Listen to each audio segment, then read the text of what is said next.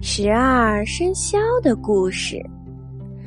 很久以前，人们想把最先报名的十二种动物组成十二生肖。老鼠和猫是邻居。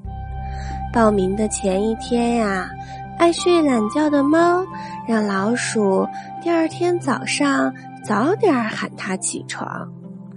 可是到了第二天，老鼠一早就出发了，它完全忘记了要叫醒猫的事情。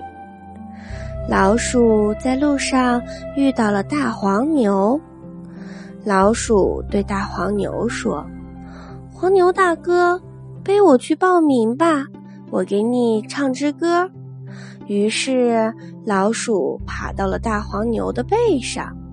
唱着，牛哥哥过小河，爬山坡，驾驾，快点儿跑！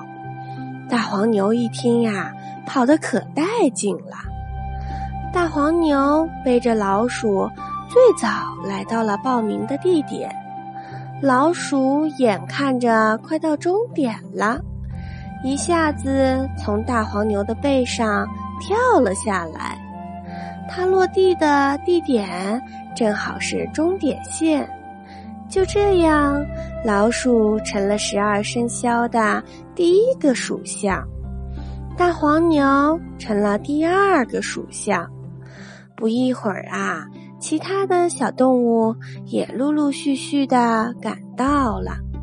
小猪最慢了，它成了十二生肖里最后一个。报名结束后，老鼠高高兴兴的在回家的路上。这时，他突然想起了自己忘记叫醒猫的事情。哎呀，这下糟了！猫一定会吃了我的。老鼠吓得不敢回家了，就在路边打了个洞睡下了。从此以后啊。猫只要看到老鼠，就会又抓又咬，老鼠只好每天躲在自己打的洞里。